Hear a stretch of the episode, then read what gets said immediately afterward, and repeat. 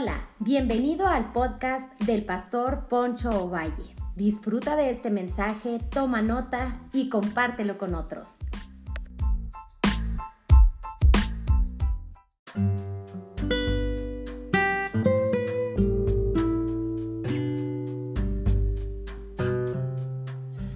Hola, bienvenidos a un episodio más, a una reflexión más de la Palabra de Dios. Quisiera en esta hora hablar de la impaciencia y sus consecuencias. Y quisiera seguir con la narrativa bíblica, ya que hemos tenido pues, una serie que habla de la fe, una fe urbana, aquella que se lleva a la práctica, ya que la fe no solamente es conocimiento, porque podremos conocer mucho de la palabra de Dios, pero si no la ponemos por obra, pues este, nos engañamos a nosotros mismos. Entonces, quisiera seguir con la narrativa bíblica y quisiera hablar de la impaciencia, ya que la paciencia es fruto del Espíritu Santo. Dice Gálatas cinco veintidós, pero el fruto del Espíritu es amor, gozo, paz, paciencia, benignidad, bondad y fe. Así que no cabe duda que esperar en Dios siempre será una gran lucha. Pero ¿cómo vamos nosotros a esperar en Dios y cómo vamos a tener esa paciencia? Pues teniendo el fruto del Espíritu en nuestras vidas. ¿Y cómo se tiene el fruto? ¿Cómo se mantiene el fruto en la vida de un hijo de Dios? Pues se mantiene con una, con una vida devocional, congregarse con regularidad, leer la palabra de Dios, tener una vida este, cercana a los principios y a la palabra de Dios. En pocas eh, palabras, tener una buena comunión con Dios. Así que quisiera decirte que pues la paciencia es fruto del Espíritu y es una virtud de aquellos que tienen comunión con Dios. Así que no cabe duda que esperar en Dios no siempre va a ser fácil y siempre va a conllevar una gran lucha. Y, cuando, y quiero empezar y quisiera leerte Génesis capítulo dieciséis, versículo uno y dos dice: Saraí no podía darle hijos a su esposo Abraham, pero tenía una esclava egipcia que se llamaba Agar. Entonces le dijo a Abraham: mira, el Señor no me ha permitido tener hijos, pero te ruego que te unas a mi esclava Agar, pues tal vez tendré hijos por medio de ella. Abraham aceptó lo que Saraí le dijo. Wow. Aquí vemos la desesperación de una mujer que se cansó de esperar en las promesas de Dios y recurre a la impaciencia. Eh, y y ven, podemos ver eso en este pasaje que, que leímos. Saraí no daba hijos, no le daba hijos, sintiéndose responsable de la situación. Saraí toma la iniciativa para solucionar este problema, para traer una solución. ¿Cuánto nos parecemos nosotros en ocasiones a esta actitud de Saraí? Que queremos tomar en nuestras manos la solución y queremos tomar en nuestras manos la manera en la cual nosotros queremos solucionar, pero es cuando cometemos muchos errores. Esta decisión de Saraí les costó mucho, mucho dolor porque, por querer echarle la mano a Dios.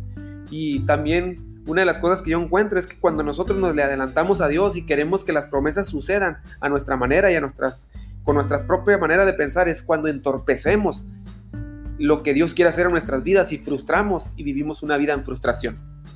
Todos enfrentamos dilemas y es en, ese, en esos dilemas donde debemos esperar en Dios y tomar decisiones correctas. Por eso vemos aquí que Saraí tomó una decisión precipitada, dice: toma a mi sierva Agar y quizá a través de ella tendré hijos. Quisiéramos vivir en un mundo perfecto sin tener presiones como tuvo esta, esta mujer y este hombre, Abraham, el padre de la fe, y su esposa Saraí. Pero aún en ese mundo, en este mundo imperfecto, Dios sigue teniendo el control. Escúchame bien.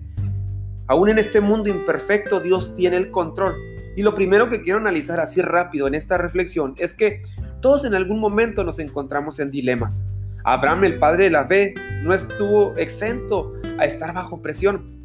Dios le había prometido un hijo heredero. Y en Génesis capítulo quince, versículo cuatro, él en su desesperación le dice al Señor: bueno, pues nomás tengo un, este, un esclavo y ese va a ser mi heredero. Entonces el Señor le contestó, Génesis quince cuatro, tu heredero va a ser tu propio hijo y no un extraño. ¡Wow! Todos en algún momento nos encontramos sin dilemas, sin que se cumple la promesa, y, o si ni siquiera vemos, que la, ni, ni siquiera nos imaginamos que se puede cumplir esa promesa por la circunstancia que, está, que estamos viviendo. Para colmos de mal, su esposa ya tenía demasiada edad y ya se le había, ya no podía, eh, eh, ante la lógica y la, eh, la razón, ella no podía ya quizá concebir hijos porque ya tenía ochenta años. Qué, qué impresionante es eso cuando tiene esta, este, este diálogo. Y déjame decirte, uno quisiera que las promesas de Dios se cumplieran sin que nosotros tuviéramos que enfrentar este tipo de presiones. Uno quisiera ah, algo rápido, pero déjame decirte algo. Todos en algún momento nos encontramos en dilemas. Todos en algún momento enfrentamos dilemas. ¿Será que Dios va a cumplir sus promesas o no las va a cumplir? Pero lo segundo que quiero hablar y que quiero analizar es que todos en algún momento nos cansamos de esperar. Somos unos desesperados por naturaleza. Eh, lo particular, yo me considero que soy muy desesperado. Llego a algún lugar y si hay filas, más de tres o cuatro personas, mejor me voy y vuelvo a ir en otra ocasión, pero te hace regresar otra vez, te hace formarte otra vez, gastar tiempo y todo. Entonces, las personas que se cansan de esperar con frecuencia pierden más el tiempo porque no saben esperar. Entonces, Saraí se cansó de esperar. Recuerde que Dios cumple sus promesas en su tiempo perfecto. Él no está sujeto a nuestros caprichos, ya que nuestras emociones son una montaña rusa. Un día queremos una cosa y otro día queremos otra cosa, ya que estamos sujetos a nuestras pasiones y a veces batallamos para tomar buena dirección y necesitamos la dirección de Dios. Entonces la dirección de Dios es perfecta, aunque en su momento no llegue y no la entendamos, pero déjame decirte, es lo mejor que podemos hacer. Así que no te canses de esperar, espera en Dios y dile a Dios, dame fuerzas para esperar en tus promesas. Recordemos que Saraí repitió un patrón de conducta que su esposo Abraham le había enseñado, así como recurrió en aquel tiempo cuando llegó la hambruna y que decidió detenerse en Egipto cuando Dios le había dicho que regresara, que fuera a Canaán. Y se me sorprende mucho eso porque Abraham recurre a la mentira, llega a Egipto, Saraí, su esposa muy hermosa, y faraón, Este, eh, empieza la mentira de Abraham y Abraham dice, bueno, voy a contar una mentira y voy a decir que es mi hermana para que no me maten porque es demasiado hermosa. Entonces todos conocemos el relato bíblico, eh, vemos que él recurre a la mentira para poder este, sobrevivir. Déjame decirte algo, cuando recurrimos a la mentira, cuando recurrimos a ese tipo de acciones, la verdad siempre va a salir a, la, a, a flote, siempre va a salir a, a, a relucir. Entonces Abraham recurre a la mentira porque este, él quiere esconderse y quiere evadir. Y vemos que Saraí después recurre a echarle la mano a Dios. Entonces lo que nosotros hacemos se reproduce, y qué mejor que se reproduzcan las buenas acciones, y más como sacerdotes espirituales, que nuestra conducta sea digna de imitar y que nuestras esposas vean en nosotros una inspiración para agradar a Dios y vivir en verdad y no en mentira. Ya que Saraí vemos y dijo, bueno, voy a echarle la mano a Dios y voy a darle a mi sierva para que tenga hijos y yo, eh, por medio de ahí tengamos un descendiente. Pero esa no era la promesa de Dios. Saraí entrega a su sierva en su desesperación para que la tome y tenga hijos. Y, y por eso, eso dice la escritura, Génesis dieciséis dos. Entonces le dijo a Abraham, mira, el Señor no me ha prometido hijos, pero te ruego que te unas a mi esclava Agar, pues tal vez tendrás hijos por medio de ella. Y Abraham aceptó lo que Saraí le dijo. O sea, el muchacho no puso mucha resistencia, ¿verdad? También él tuvo que ver ahí, no solamente Saraí, sino Abraham, que recurrió a eso. Saraí, a Saraí le ganó la impaciencia. Las promesas de Dios solo ocurren si permanecemos fieles esperando, pero si la impaciencia nos gana, tomaremos decisiones equivocadas. ¿Cómo vamos a producir fruto? Esperando en Dios y estando en Dios y permaneciendo en Dios. Muchos queremos que el fruto llegue, pero sin permanecer en Dios. Queremos que Dios nos bendiga, pero no queremos cumplir con las responsabilidades de permanecer en Dios. Nos, a veces batallamos tanto en estas decisiones y no nos hagamos los santos. ¿Cuántos de nosotros no hemos actuado de la misma manera que estos ejemplos de la Biblia?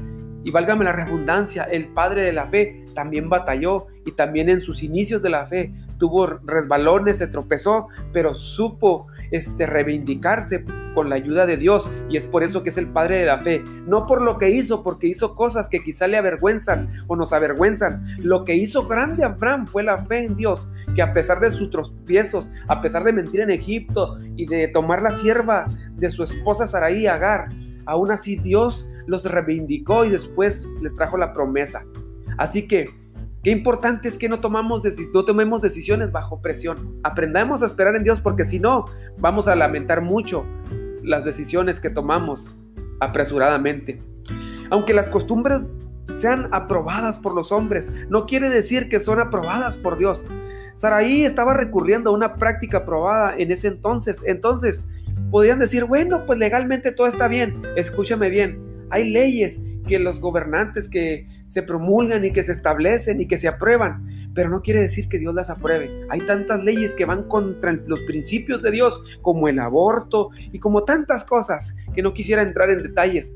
Aunque la, la sociedad, aunque el mundo que está, la moral en decadencia, diga, es correcto, es legal, pero la palabra de Dios establece el principio de regla moral y de conducta que tenemos que llevar y que tenemos que vivir. La palabra de Dios es nuestra regla de fe y de conducta. Si abandonamos la palabra de Dios, abandonaremos la verdadera moralidad y la verdadera este, educación de los seres humanos, donde radica la verdadera felicidad en los principios bíblicos. Tanto que Dios le dice a Josué, que la medite de día y de noche para que todo lo que hagas te salga bien. Entonces, qué maravilloso es que aunque las leyes aprueben ciertas cosas, no quiere decir que Dios está de acuerdo. Por eso bien dijeron los apóstoles, es mejor ser aprobado por Dios que por los hombres. Tercer aspecto que quiero a, analizar, cuando nosotros eh, queremos tomar atajos, atajos, disculpa, ¿cuántos de nosotros hemos querido tomar atajos? No cabe duda que las pruebas que enfrentamos para las que las promesas de Dios se cumplan, afinan nuestro carácter. Aquí vemos qué tan importante es la influencia del cónyuge. ¿Por qué? Porque Abraham escuchó la voz de Saraí por encima de la voz de Dios. Yo les hago un llamado a los esposos y a las esposas. Al esposo que sea una buena influencia para su esposa. A la esposa que sea una buena influencia para su esposo. Si no, nos encontraremos como estas personas que cayeron en decisiones equivocadas. Que nuestra mayor influencia como matrimonio sea la voz de Dios, la palabra de Dios y la presencia de su Espíritu Santo. Aunque no esté mal ante la sociedad, las decisiones que hayamos tomado no quiere decir que Dios las ha aprobado. Es fácil encontrar señales de aprobación de Dios en cualquier cosa, cuando queremos, la queremos a toda costa. Conozco a personas que piden confirmación en cosas tan absurdas. Si mañana este, sale el sol y no hace mucho frío, es que yo es de Dios que vaya a trabajar. Pero si hace mucho frío y está nublado, no es de Dios.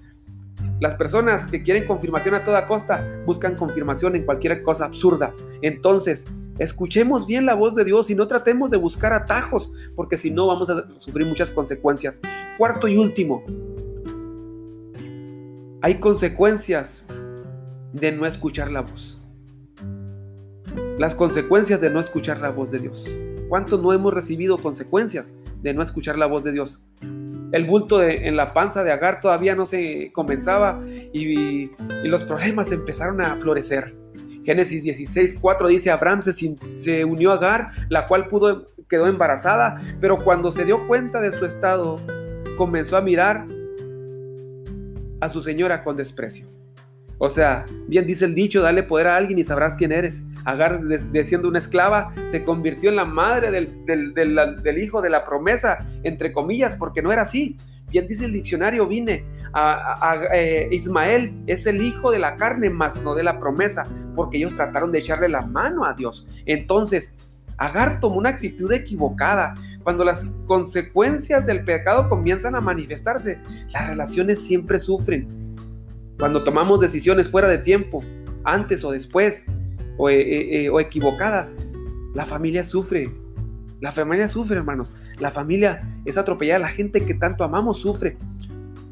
En lugar de, de traer alegría a la casa, ocasionó que todos comenzaran a volverse unos contra otros. Fíjate lo que dice Génesis dieciséis cinco. Entonces Sarai le dijo a Abraham, tú tienes la culpa de que Agar me desprecie. Yo misma te la di por mujer, ahora que va a tener un hijo, se cree más que yo. Y el Señor El Señor diga quién tiene la culpa, tú o yo. Eso le dice eh, Saraí a Abraham. Híjole, los, las broncas empezaron, ¿verdad? Cualquier parecido con la realidad es mera coincidencia. A lo mejor en tu casa hay muchos problemas, el matrimonio está en situaciones difíciles, a lo mejor tú que eres un joven has tomado decisiones equivocadas y metiste en aprietos a tus padres, la carrera está en un hilo, o no sé. Pero escúchame bien, no tomes decisiones en impaciencia, espera en Dios y toma decisiones guiado por el Espíritu de Dios.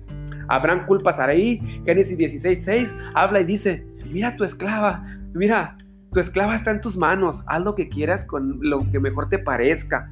O sea, Abraham dijo, mira, se echaron la pelotita, ¿verdad? La papa caliente se la aventaban. Entonces Saraí comenzó a maltratarla tanto que Agar huyó. Yo considero que Agar fue producto de las malas decisiones, o sea, sus, las consecuencias de las malas decisiones afectaron mucho a Agar. Claro que Abraham y Saraí también, pero también a una inocente que no tenía nada que ver, que se envolvió. La gente que una vez confiaba en Dios y esperaban sus bendiciones comenzó a usar el nombre de Dios para maldecirse unos a otros. La vida estaba verdaderamente desordenada y en, en esa casa. ¿Cuántas personas no han tomado malas decisiones y han pagado el precio de las consecuencias? Se casan con las personas equivocadas, se endeudan, este, toman decisiones apresuradas. ¿Qué tan mala tiene que ser una situación para que una mujer se arriesgue en el desierto y embarazada? Versículo seis habla y dice que ella huyó.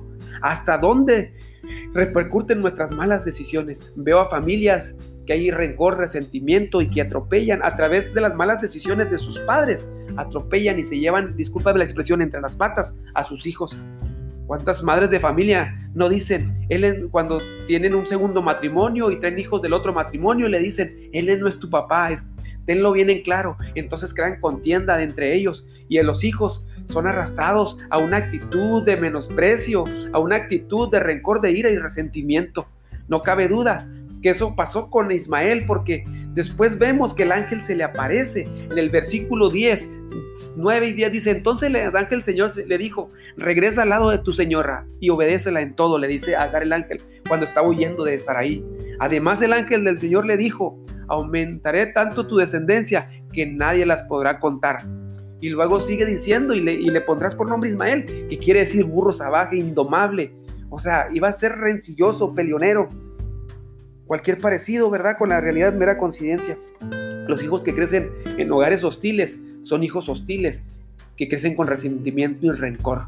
Entonces, que nuestras decisiones en nuestras familias no lleven a nuestra casa, a nuestras familias, a hacer una batalla campal, una batalla en la cual no se glorifique a Dios, sino que se maldigan unos a otros. No, que nuestro hogar sea un hogar en los cuales nos bendecimos unos a otros. Entonces vemos a una familia en un conflicto que toma, porque tomó malas decisiones, los llevó a este estado de contienda, este estado, este estado de ira, de resentimiento y de amargura.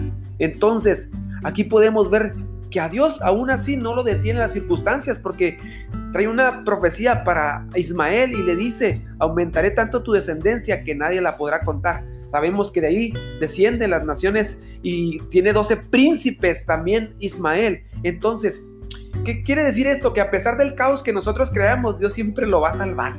A pesar del caos que nosotros provocamos, Dios siempre va a traer algo, porque toma el control. Si Dios no toma el control de tu caos, eso va a ir a la deriva y va a traer más frustración sobre frustración y desilusión. Pero si Dios toma el control, va a traer paz, va a traer eh, momentos maravillosos. Pero bendito Cristo, que su gracia nos sostiene y que los caos que nosotros proporcionamos y los caos que nosotros eh, fabricamos, Dios llega y nos ayuda. Bendita su gracia. Aunque ella... Ah, ha sido, eh, aunque, disculpa, aunque haya sido afectado por las malas decisiones de otros, Dios no te va a dejar a la deriva, así como lo hizo con esta mujer. Le dice, regresa a la casa de tu eh, amo, de tu, de tu señora. Conclusión, y quiero concluir con esto: los hogares hostiles no rinden buenos frutos. Ismael reflejaría su origen en un hombre agresivo que nació en un lugar hostil. Lamentablemente, si no sanamos nuestras heridas emocionales, se las vamos a transmitir a nuestras generaciones. Cuando uno se adelanta a Dios, hay consecuencias. Espera en las promesas de Dios. El hecho es de que si nos adelantamos y no esperamos en Dios, vamos a tener muchos años de frustración, porque pasaron otros catorce años para que llegara Isaac. Otros catorce años, mira, tus decisiones apresuradas no van a forzar a Dios y no van a, no van a presionar a Dios para que tome decisiones a tu favor. No, Dios tiene un tiempo establecido, un tiempo perfecto. Espera en Dios, porque el tiempo de Dios es perfecto y las bendiciones de Dios no perturban y no traen este, problemas, sino traen bendición y traen paz al hogar. Cuando tratamos de obligar a Dios para que Él nos dé lo que queremos, cuando queremos, es señal de que no estamos preparados para recibirlo, no estamos listos. Así que le hago una invitación: pare, deténgase y espera en Dios. Pídele a Dios sabiduría y paciencia y dominio propio. Las disensiones, las disensiones, los problemas no van a traer rendir buen fruto, pero las buenas decisiones van a traer fruto, porque las malas decisiones nos llevan al error. Las malas decisiones no solo nos afectan a nosotros, también afectan a las personas que nos aman. Recuerde que Dios trabaja en el carácter, por eso nos hace esperar. Así que recuerde lo que dice el Salmo cuarenta y uno: con paciencia esperé en el Señor y me ayudará. Y Él se fijó en mí y oyó mi clamor. Espera en Dios, ya que Dios es perfecto. Dios les bendiga.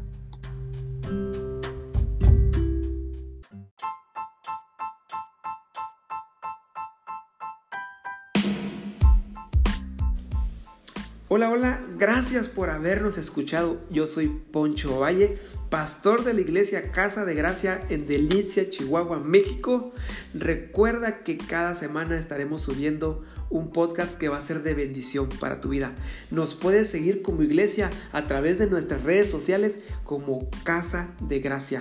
Dale me gusta, síguenos para que estés al pendiente de lo que Dios está haciendo. Nos vemos hasta la próxima.